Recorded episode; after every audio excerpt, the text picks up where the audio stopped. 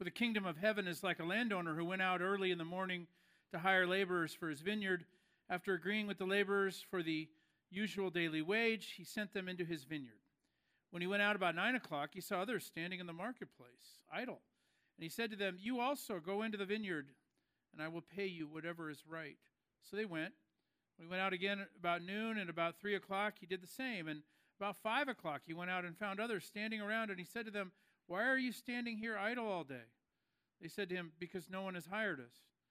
He said to them, You also go into the vineyard. And when the evening came, the owner of the vineyard said to his manager, Call the laborers, give them their pay, beginning with the last and then going to the first. When those hired about five o'clock came, each of them received the usual daily wage. Now, when the first came, they thought they would receive more, but each of them also received the usual daily wage. And when they received it, they grumbled against the landowner saying, These last worked only an hour, and you have made them equal to us who have borne the burdens of the day and the scorching heat. But he replied to one of them, Friend, I am doing you no wrong. Did you not agree with me for the usual daily wage? Take what belongs to you and go. I choose to give to this last the same as I give to you. Am I not allowed to do what I choose with what belongs to me? Or are you envious because I am generous? So the last will be first, and the first will be last. This is the word of the Lord. Thanks be to God. Please be seated. Hey, a warm welcome to those of you who are uh, worshiping online with us this morning. Uh, hopefully, you got to see Pastor, Pastor Drew is up here singing. Did you see that? Isn't that wonderful that a church would have all of its pastors as excellent singers uh, like we do? Um, yeah. Although I've not been, have you been invited to do it? I haven't either. You want to, yeah. It's coming. Yeah. Maybe that'll come up in the sermon. The last will be first. No, anyway. Uh, this is, we're continuing a series on parables. This is not our favorite.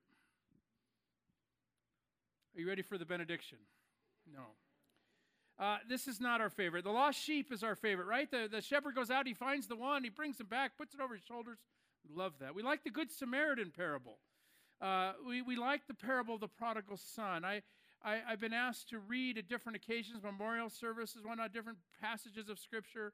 No one has ever asked me to read this one. Let's be honest, this one is confusing maybe even jarring to our modern understandings of how things work. But if we look close, we're going to need the Spirit's help with this. If we look close, we're going to find that this parable is wonderful and such good news. Let us pray. Lord, we Thank you that your word is a lamp unto our feet, a light unto our path. Your word that's eternal, that does not change. We ask your spirit to teach us now. Amen. God's ways are not our ways. This is what Isaiah said. For my thoughts are not your thoughts, nor are your ways my ways, says the Lord. For as the heavens are higher, uh, higher than the earth, so are my ways higher than your ways, and my thoughts than your thoughts. We're going to need to keep this, these two verses in front of us. These control and guide our, our text today. God's thoughts, God's ways are so much bigger and higher beyond our understanding. We're going to need to accept that. We have limited understanding. The heavens is higher than the earth, so are my ways higher than yours, the Lord says. And if that's true, then the values in his kingdom the values in Jesus' kingdom are going to clash with our values in our kingdoms, in our society, in our communities, in our families, maybe even in our churches. These values are going to clash at times, and this parable is going to teach us about kingdom values. And in so doing, it'll remind us how we often embrace values that are not God's. The first thing we discover in this parable about a kingdom value is that it it's about grace and mercy. What is weighed heavy, what is honored, what is lifted up in Jesus' kingdom is grace and mercy. Now, what we value, what we tend to value in our world, above all else, is fairness. fairness. We want everything to be fair. You know, last week I, I, told you that I am the, reminded you that I'm the oldest of three children. And, you know, being the oldest is not all as glamorous as it seems. I have to tell you this. You know, on the one hand, as the elder son, you get a good bit of attention early on. Sometimes you get privileges uh, because you're the oldest. But on the other hand, you're also the guinea pig for your parents learning the ropes and how to parent. That means at some point you will watch your younger siblings get to do things you never would have been able to do at that age. Somehow they get to stay up later, go out later in the evening, watch more grown up TV shows earlier, uh, generally be way less supervised. Um, and they never nearly get in as much trouble. Do you hear the anger coming out of me at this point? Do you hear this, right? Do you hear what I'm saying? You know, admittedly, as I observed my sisters growing up, multiple times I found myself exclaiming, That's not fair. It's not fair. Right? There is so much conversation about fairness in our world. It's amazing. It's, it rolls off our lips. What's fair, we say. How is that fair? How is that fair? We say about this things like all the time. We value everyone getting what they deserve equal, equality, fairness. Everyone should get the same, we say over and over and over again. Same pay, same rights, same opportunities. We don't like this parable very much because it seems to undercut, even negate, a value that we hold so precious and so dear. And it starts at a very early age. Everything must be fair and the same. That's not fair. Jesus comes along and tells this parable about a, a farmer who had a, a harvest. Now, when you're a farmer, you don't know exactly what your harvest is going to be. Some years you have an abundant harvest over the top. And you know you wait and wait and wait and wait. Then the harvest comes. Then you have a frantic activity of work. You've got to get that work done in a timely manner because the fruit could go bad if you wait too long. So he went he goes out and he's pull, he's have a big harvest this year. And he, he finds some workers says listen can you come first thing in the morning come to my field i'll pay you a hundred dollars okay they come and he realizes he's going to need more workers so he goes out at, at, at, at 9 a.m gathers some more i'll pay you this then at noon, and then at 3, and then at 5 o'clock. At the end of the day, he's going, Man, we've got to get more workers. Dude, This is a big harvest. We've got to pull everyone in. And he tells them, This is what I will pay you, the same amount. The end of the day, the sun goes down and the workers line up, and Jesus says, This the manager of that farm, starting with those who came at the end at 5 o'clock, he gives them a $100. And he goes to the people who came at 3 o'clock, a $100. You see the pay going out, each one, each one, each one.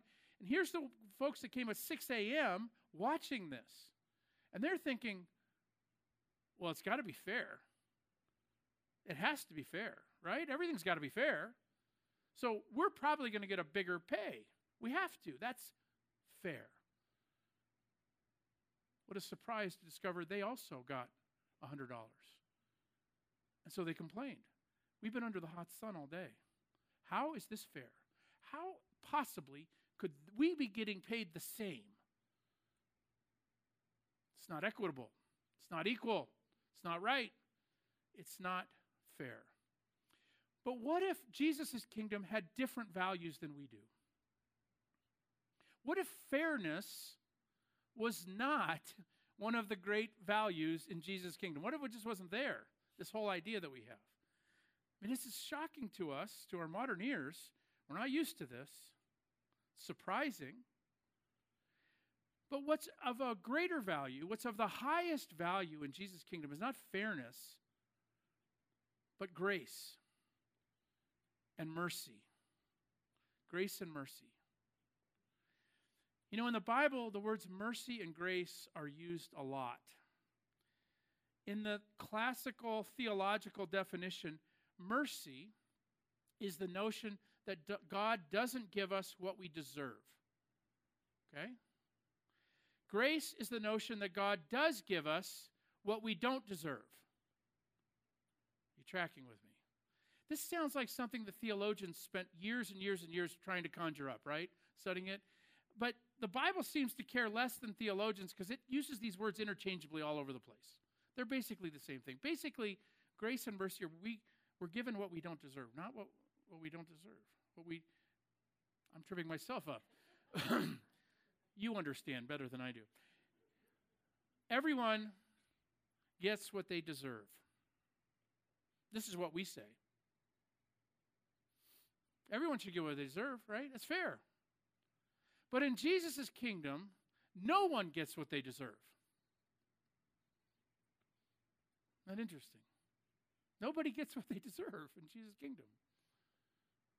Well, how does that work? Well, the only way that works is if you and I have come to an understanding of what God has given to us and that it's over the top, wonderful, and gracious and kind.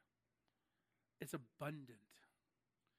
And therefore, the only way forward in this life is gratitude for what we have been given.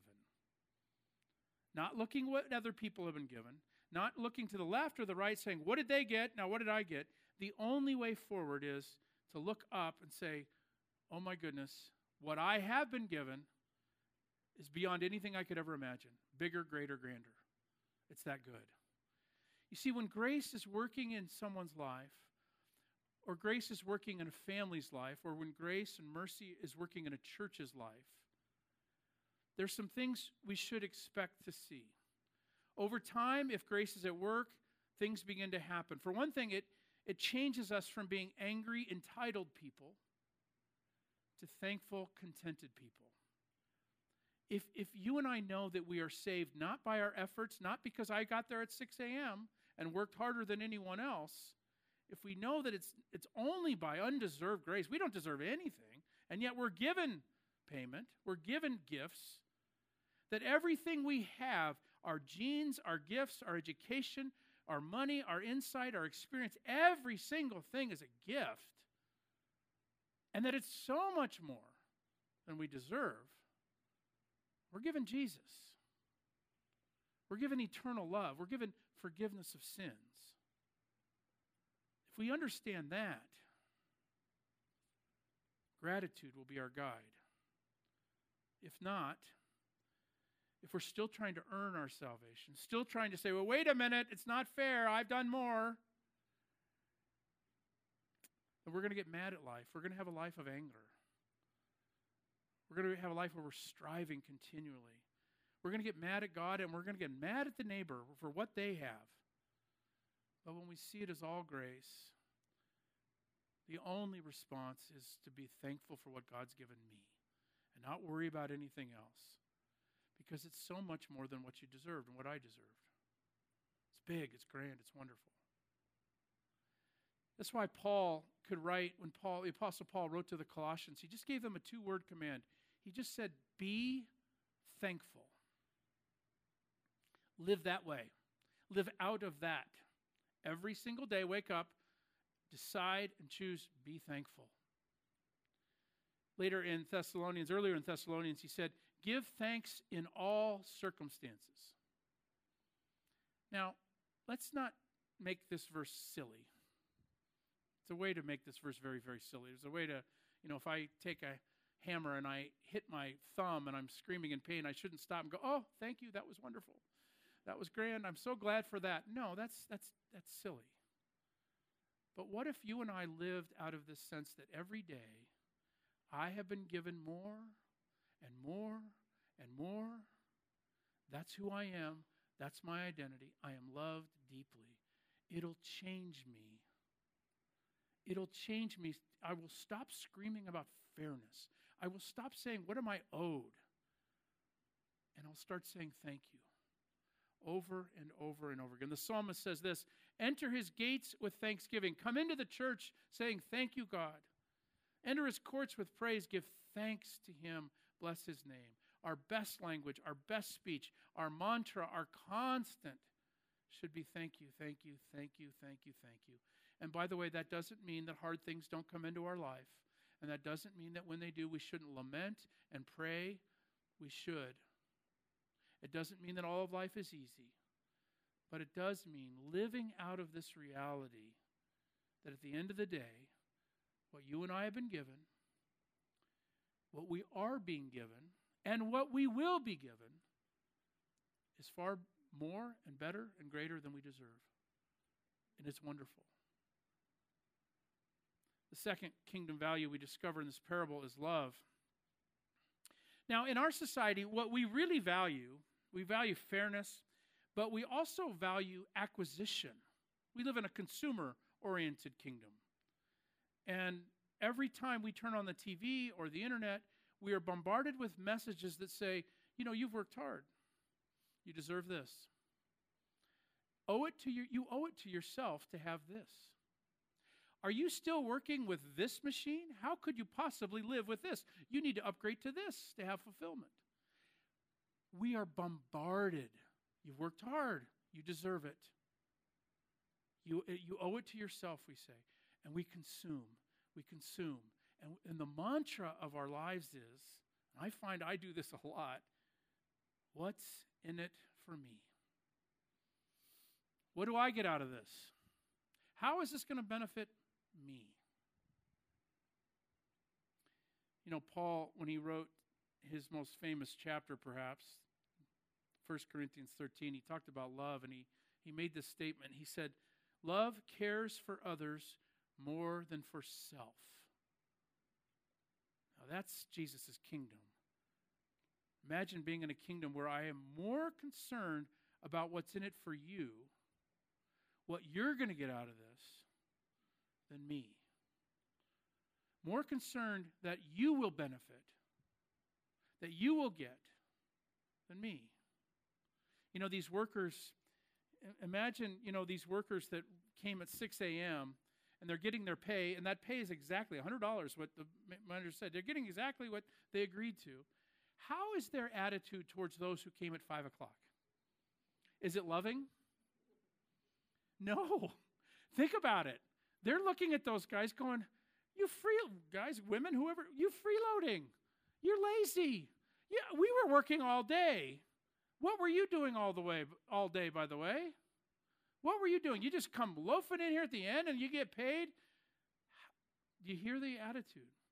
That is not loving. See, as Jesus is telling this parable, in his kingdom, you would hope and pray that what the early workers would say is, Isn't that wonderful? You know, he, I know his family. I know what they're going through. He needs that money. I'm so grateful that this landowner is generous. See, we're not wired this way. But what if we valued caring for others more than for self? Suddenly, consumerism is tossed out. Suddenly, it's about what do I have? What can I give away? How can I share what I have? How can I make it so that the neighbor benefits and is cherished? How do we respond? How do we respond when a, a coworker gets a promotion? Envy, jealousy, disgust. These are not loving ways. Or do we say, I'm so happy for them? What a joy it is that they're going to have what's coming to them, what they're going to get. How do we respond when good fortune comes to a sibling? Mm, so happy for them. My sister, my brother. How do we respond when the neighbor seems to get all the breaks? Everything goes right for them. They don't have any problems. Doesn't it just seem like everything goes right for them? They don't have any problems. So how do we respond? Do we say, Isn't that wonderful for them? I'm glad. That's how we love. You know, it's interesting it might just be, these questions might just be a litmus test of how much Christ, of Christ's love we have received into our hearts. When someone else has good fortune come to them, if my heart is full of Christ's love, I'm going to celebrate. I'm going to cheer. I'm going to applaud. I'm going to say, Well done. I'm going to say, Jesus, you've done it again. Look how lavish and wonderful you are. But my heart is empty. Envy and jealousy are right around the corner. You know, it's interesting in this passage, the context is Jesus tells this parable, and in Matthew's gospel, right after this parable, this is near the time he's going to enter into Jerusalem, right after he tells this per parable, there is this squabble among the disciples, James and John. They are uh, sneaking up to Jesus, the two of them, these mama's boys, the Zebedee brothers, right? They come forward and they ask Jesus boldly up front, Jesus, will you grant us one thing? We want just one measly thing uh, that we ask. Do what we ask, they say. And Jesus, you know, wiser than any parent, um, he, when approached with a similar question, he gave a good answer. He says, I don't know, tell me what you want first. I'm not going to agree to give you what you want till you tell me exactly what it is. And they shuffled their feet, they hemmed and hawed a bit, but eventually the James and John, the two disciples, came out with it. We want cabinet positions in your coming administration. We want to sit at your left and your right hand and all your power and all your glory. We want it all. We want it. But did you notice the other 10 disciples are angry and they're grumbling? They're mad at James and John. Why? Because they asked for places of honor? No. Probably because they wanted the exact same thing. They wanted to be sit at the right hand and the left. They wanted that. And they were mad that James and John beat them to the punch. And according to Jesus, they didn't know what they were asking for anyway. And if they really knew what they were asking, they probably would have asked for something else. And then Jesus says, Listen, hey, if you guys want to be great in my kingdom, you're going to need to be at the bottom. The people at the bottom, the ones serving and washing feet, wanting the other to succeed, wanting the other to have good fortune. Those are the people in my kingdom that are great. Everything's been upended, Jesus says. This is a hard thing for us. Because we think, well, wait a minute, don't I get what I deserve? I've worked harder. James and John could have said, but we're closer to you. We've worked harder. We've done this, this, this, this. We deserve it. We owe it. Jesus, my kingdom didn't work that way. Last will be first. They're missing this value of love of Jesus' kingdom. Love is climbing down the ladder. Love is giving up the seat of honor. Love is willing the other's happiness and success. And so we discover a, a third kingdom value in this parable that in Jesus' kingdom there is a new order. We've already mentioned it. The last will be first, and the first will be last. A whole new order. Last week, I, I shared with you, I, I, took this in college, this art appreciation class that I didn't think I would enjoy, but I ended up loving. And I learned about art and art history and how to appreciate good art. And I mentioned that Rembrandt was one of my favorites. And another one of my favorites that I've learned to absolutely love is Vincent van Gogh. You know, that he was born, Vincent was born in a lineage of Dutch Reformed pastors. Now, Reformed is our tribe. This is Presbyterianism. You understand this? So Vincent van Gogh, his, you know, they had pastors in his lineage, and he himself desired to become a pastor. He thought, this is what I'm going to do. But you know that the church rejected his his offer to become a pastor? They, they said no, they rejected him. And because of that rejection, he decided to go live among the poor, miners, very poor, very, very poor in that society. And he decided to live out of a kind of Franciscan devotion. He lived in squalid conditions. And to show support for this impoverished community, he gave up his comfortable lodging and he gave it to a homeless person. He moved into a small hut where he slept on straw. And he had this just, he took on the community life. And, you know, he wore the clothes and he lived very, very poorly. He loved them. He would, he would sketch these miners and give them a picture. He didn't even know he had a gift for painting, but he did this. He would sketch this. A second time, he went to the church to see if he could be ordained, and they looked at him. They looked at his clothes. They looked at his, how he's living, and they said, Oh, you're not fit to be a pastor. No way. He was rejected a second time. They said that he was unfit for the dignity of the priesthood. One of his most uh, famous paintings, and one of my favorites, is Van Gogh's painting, The Starry Night. Now, in the center of this painting, what dominates this painting is a Dutch Reformed church. That's it right there. That's a good Presbyterian church right in the middle of this painting. Uh, and the whole painting falls apart visually, and there's no visual center without this church holding uh, intention between heaven and earth. But notice something interesting the church is dark inside, there's no light inside of it. None. Vincent's message is the Spirit has left the church, at least the building, but it is alive in other places. If you look at some of the homes, the houses, there's a glow, there's a warmth. And what he's communicating is here is in unexpected places, the mines where poor people live, there's a warmth and a glow, and they understand that they're loved, and the Spirit is touching and working all of these places.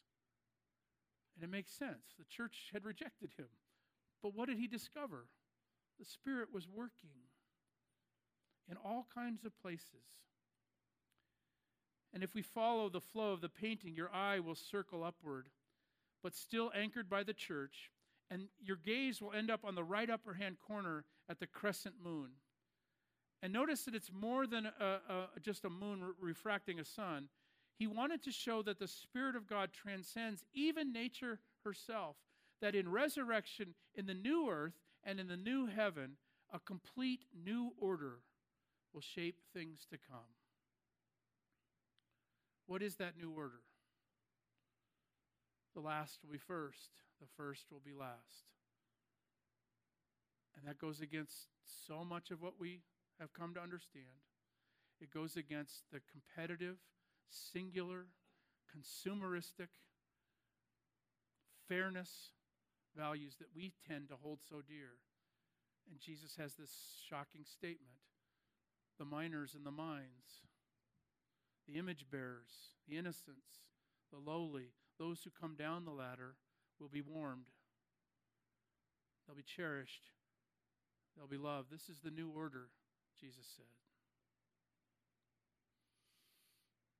Why is this parable so wonderful? This is what I said at the beginning. Why is it so wonderful?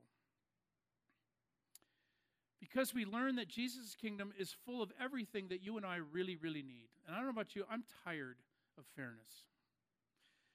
I'm tired of consumerism, and I'm really tired of living in a world where we're constantly looking what other people have. It's making us cranky and angry and tired and bitter. It's making us live ungrateful lives, wondering and worrying about what we're going to get next and why we haven't gotten anything else. But what we really want, what we really need, is to be so filled with Jesus' love, and it's exactly what he offers. We need grace, we need love, we need a kingdom that has new values, new rules, because we're tired of this kingdom. And so, our response today, collectively, Mountain View, today we say, Lord, thank you for what you have given us. Thank you for what you've given to us. It is big and grand and generous and wonderful. We don't care about the church down the street. We don't care about what's happening. For us, you have given and you continue to give, and we thank you. We thank you, Lord Jesus. We don't need anything else. Let us pray. Father, what generous love is given to us in the form of your Son. We confess that often we are ungrateful and we say, But yes, I need more. Yes, I need this, or I have to have this. So help us to be humble, be repentant, and receive the love that you give to us, and the grace and the mercy. We pray this in Jesus' name. Amen.